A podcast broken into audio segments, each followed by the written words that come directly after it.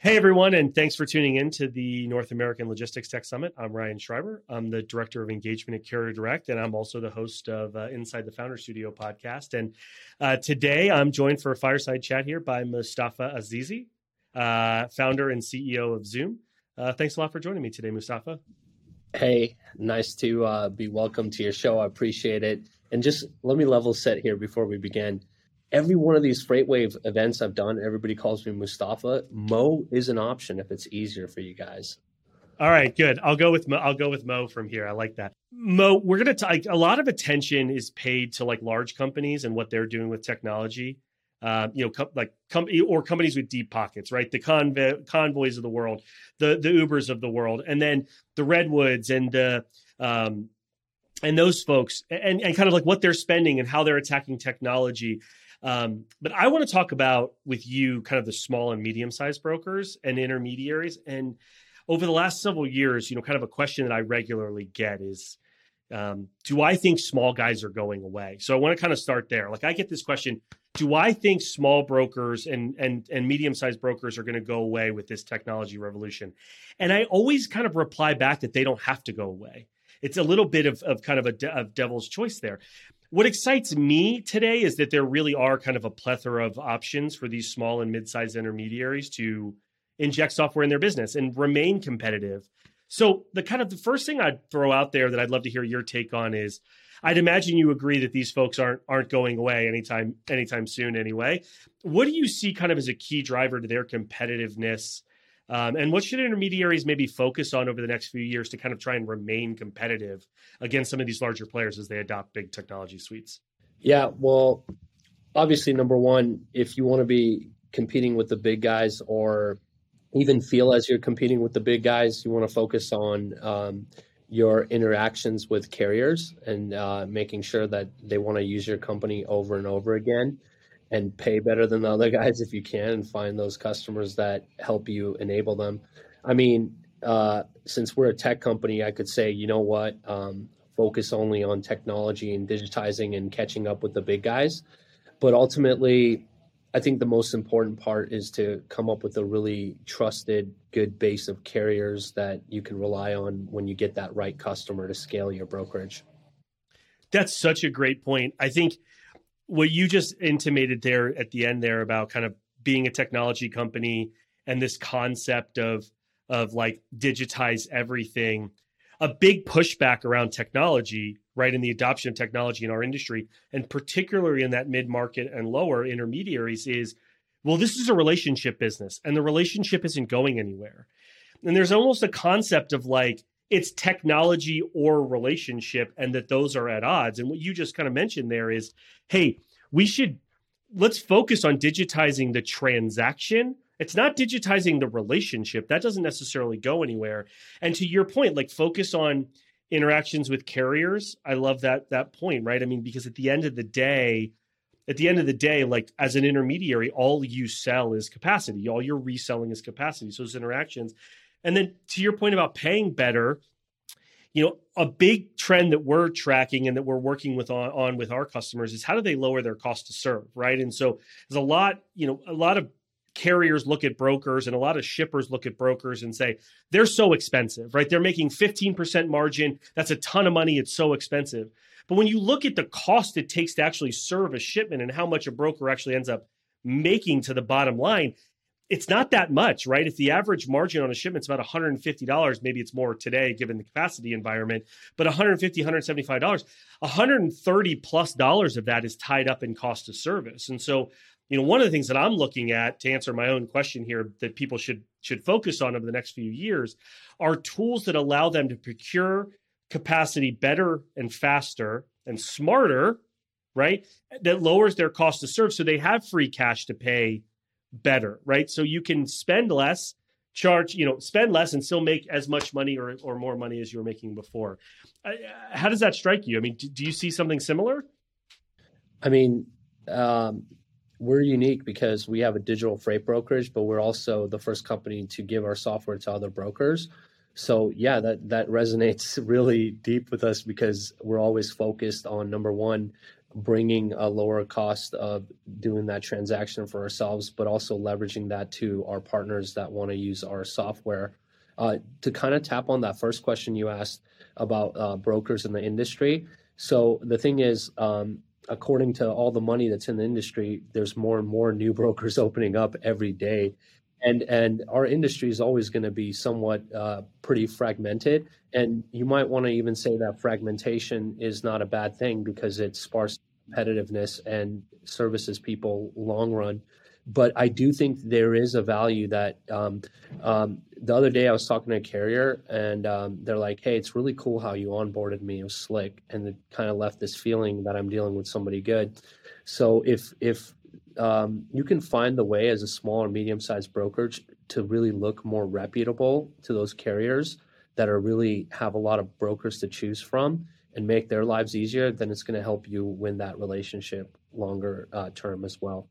It's super, super great point there about that onboarding experience. I recently wrote a rop, an op-ed for freight that's on FreightWaves right now. Go ahead and check it out. I need those clicks, everybody. But it was all about Redwood's new logistics platform as a service. And the point that I was making is that uh, it's an example of sort of bringing that customer centric design element to freight, right? Which is something that's been missing over time. And so, to your point about that onboarding experience that you just had with that customer, or excuse me, with that carrier, how it was slick it removed friction from that transaction. It had that customer centric element of it. I'm sure you still got everything that you needed from the carrier, but it left them with a better experience of what it might be like to work with that company. And that's all about that customer centric design. And, I, and I, so I love that point about how that's bringing into the industry every opportunity you have to remove those friction points um, fragmentation is a huge is a huge thing for our, our business. I mean, JP Hampstead and I were having a conversation about this maybe two or three weeks ago, maybe more now, but about how you know fragmentation is probably going to persist, right? Because there are probably 250 large shippers in this in, in this country that really kind of drive the freight market, right? And those for those companies, fragmentation is a good thing. So that's probably not going anywhere. I want to let, let's let's kind of talk about you know you you mentioned how your company you you sell software to other folks and you also um, you also have a digital freight brokerage. I, I think the key to mid-sized intermediaries, smaller intermediaries, really being able to um, to persist in the future and, and thrive in the future is this adoption, right? And the concept of of actually getting to adopt the technology. But then I see companies constantly struggling um, with where to start when it comes to technology because there's a ton now you know it used to be you have a tms and maybe you had dat and you had truck stop and you had maybe you had rmis you, you maybe you had these little like pieces here and there. Now there's a ton. There's there's a bunch of opportunities. Um, do you see the same thing about brokers maybe struggling with that? And what do you think maybe the what's the biggest opportunity that's maybe easy for folks to focus on from an adoption perspective, see some quick wins and really start to change the culture of their business when it comes to technology? Yeah. So um, it, when we look at the medium to small size broker, there's really like three flavors, right?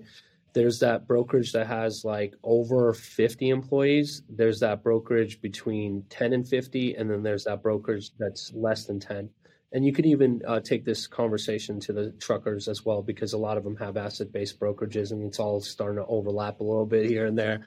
So um, the reality for me is when you're looking at your software landscape and you've made that executive decision that we need to be digitally transformed number one you could build that's going to be really expensive and it might be a rabbit hole down the line because even the companies that are traditional brokers that spend of mil- hundreds of millions of dollars don't have a fifth of the product of true silicon valley based brokers. And then you're going to have to maintain that all the years. Number two you could buy it right? And, but the problem is the only people that you can buy from are legacy t- uh, tms providers that have a new cloud-based platform that is basically putting lipstick on a pig. And um, that was the old architecture. But then the problem with those guys is they have huge upfront expenses and all these bells and whistles and long onboarding. Um, and then the third way is like if you buy like some smaller, you know, uh, cloud-based software, but that might not just do what you need to do in a business. With us, we have built a complete digital brokerage suite, which is actually inexpensive. That could be, here's the key, rolled out in five days with all the platforms interconnected. That's definitely, you know, what you're describing there on that third approach is a hybrid approach, right? And I think that's uh, that's one of the things that we talk a lot about with our clients. Historically, in transportation, I don't know, actually not just transportation, historically with software. To your point about that architecture, you kind of had to build everything to have some sort of competitive advantage. And as an industry, we are sort of struggling to get away from that mentality of if I don't have proprietary tech, I can't be competitive. Really, even with our largest customers, they're taking that hybrid buy build approach, right? They're going to buy the things that are table stakes, like tracking, and they're going to build what differentiates them um, from the market right now. And I think that that's that's so that's a great point. And certainly to your to your comment about um, the architecture and moving things to the cloud, you need you need software that plays nicely with others, right? Like you have to make decisions about your core software and also the ancillary software products that you buy or build and how they're going to interact with each other and play with each other. I think that's that's certainly what we're seeing as well. You know what's the big hang up we have is um, people spend a lot of money on the old stuff they have, so they have a hard time letting it go, and they use that as an excuse not to invest in the new stuff, um, even though it doesn't do sunk cost fallacy, man. It's the yeah yeah. it's like how do you overcome the paradigm in their minds? The the second thing with our software is we're a tech company that's always using it for ourselves. So every time we have a new update weekly, they get that for free. For so in five years, you wouldn't have to update it. Um, the only uh, contradiction that comes to Zuum that they sit in their mind. They're like, well, you're a broker too, and you're giving me a software. I don't know if I trust a race car driver building me a race car. And I'm like, yeah, you could look at the glass half full or half empty. We have these three things that mitigate your risk in terms of your data being protected. We could even build it on another architecture. But ultimately, it's really um, consider the alternatives, right? So I think for your point about the 50 and undersized brokers, and I think even when you talk about mid market, you can go up to you know 150 million in revenue or so. But but really, those folks in the 50 and under range, um, one of the problems that I see a lot of times is they're trying to do too much with technology. Like like like I got an I you know I get messages sometimes from folks who say like, hey, I'm I'm you know, I'm under $10 million in revenue, but like, I, what do you think about I should be adopting from an optimization software perspective? And I'm like, well, do you have customers who are asking you for optimization of their, of their, you know, supply chain? No, but like, just in case. And it's like, uh, I, do you have that much money? You know, and so I, I think that your point is kind of well made is, you know, I, look, I'm not here to advocate for people buying Zuum. Like I don't necessarily know anything about your product, you know, but but what I do think is true is that folks need to get a, get away from the sunk cost fallacy of like this is what I did. I need I need to do something today that's going to stay with me for the rest of time. Like where are you today? What do you need today to be competitive and to subsist? And then also like what's close at hand? Like what what's something that you can do that gives you a competitive advantage to get to that next phase of growth, right? If you're a $10 million broker, and you're thinking about how to compete with CH Robinson, like you're thinking about the wrong stuff, man. Like you need to think how, you know, how do I get from 10 million to 20 million to 50 million to 100 million? Like I need to you need to be looking at the next stepstones and constantly be revisiting that, right? Because that's the point about the sunk cost fallacy. Constantly be revisiting that because it's a moving target. And and you need to be making the plans for the next phase I kind of, you know, you need to be blocking and tackling, but you also need to be working on what's the next kind of what's that next, you know, game design that's really gonna really gonna help with you. It's really easy to overcome uh, the sunk cost fallacy when you're under 100 million than when you're after above 100 million. So the sooner you kind of like take that uh, paradigm out, the faster it'll help you out. Totally. One of the other questions I get a lot of times, and I'd love your take on it as a software company as well, is how quickly folks need to be thinking about making some of these changes in their business. Um, what do you, you know, kind of what do you see as the next five years that people really need to invest in, and how quickly do you think those things are going to, you know, kind of change? Well, um, from a broker perspective, I think the most important thing to invest in as a small and medium sized broker is people. because you're not going to get anywhere without the right people on the bus. But ultimately, it would be really nice because um, a lot of the customers are used to and the carriers are used to um, playing with people with really good platforms that are easy to adopt in terms of a UI perspective to adopt that if it's affordable. But like you said, man, don't take on bites that you don't need to early in the game. If your business is like in a way that it's not going to go out of business today, just consider your options, you know, weigh out the different options. Is there one workflow issue that you you think people should look at? Like pricing, you talked about capacity earlier. Like what about capacity people should look for? I personally think I bring up pricing and capacity. Personally, I think pricing is a big one. Um, that is changing dramatically, right? I mean, it's not just sort of DAT rate view anymore you know you have other options Greenscreens AI or or sonar's pricing product whatever i think that those are something you should really look at. In being a broker has always been a speed of information game and as we see these kind of spikes and these market swings becoming more dramatic and quicker the speed of information is really important which is why i think you know pricing is one that i would look at Cap- capacity management is another one, right? And so tools like Freight Friend or Parade AI are big ones that I would I look for in terms of helping companies manage capacity and scale the liquidity in their carrier network, which is really what you sell as a broker. So are there other things like that that you guys are looking at and that you're looking at as you know a big opportunity space for folks if you're in that small to mid-size range it's going to help you get to that next level yeah, I mean, uh, with our tool, we've integrated to all those guys uh, you've mentioned uh, because we don't want to be like the end all to everybody's needs, right?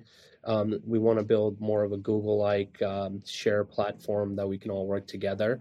Um, the thing that uh, mid sized brokers will look uh, in the future in the next five years is alone, they might not have a lot of buying power, and alone, they might be weak or that somebody big might try to swallow them up. If you noticed, all the big brokers are trying to swallow up all the medium-sized brokers right now. But in a way, like if you look at um, the small guy that had his apartment that uh, started to rent it out, the biggest thing that ever happened for those guys was a platform like Airbnb, because now Airbnb as a whole brought together all the medium guys to be competitive versus like the Orbitz and Travelocity. Um, that's really our thesis is like how how can we get people working towards synergy, like one plus one equals three. That's not what you can do for yourself, but what you can do for your community. Yeah, I think that definitely makes sense.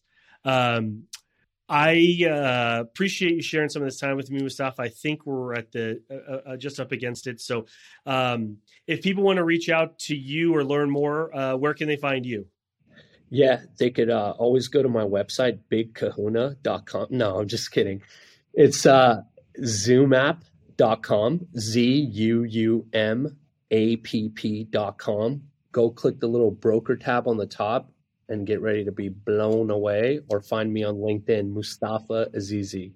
Mustafa, thanks again. Um, uh, I really enjoyed this conversation. Everybody, thanks for tuning in. Again, I'm Ryan Schreiber. You can find me on on LinkedIn uh, or Twitter at underscore user prime. And uh, definitely check out more from the FreightWaves North America Logistics Tech Summit. And uh, everybody have a great day.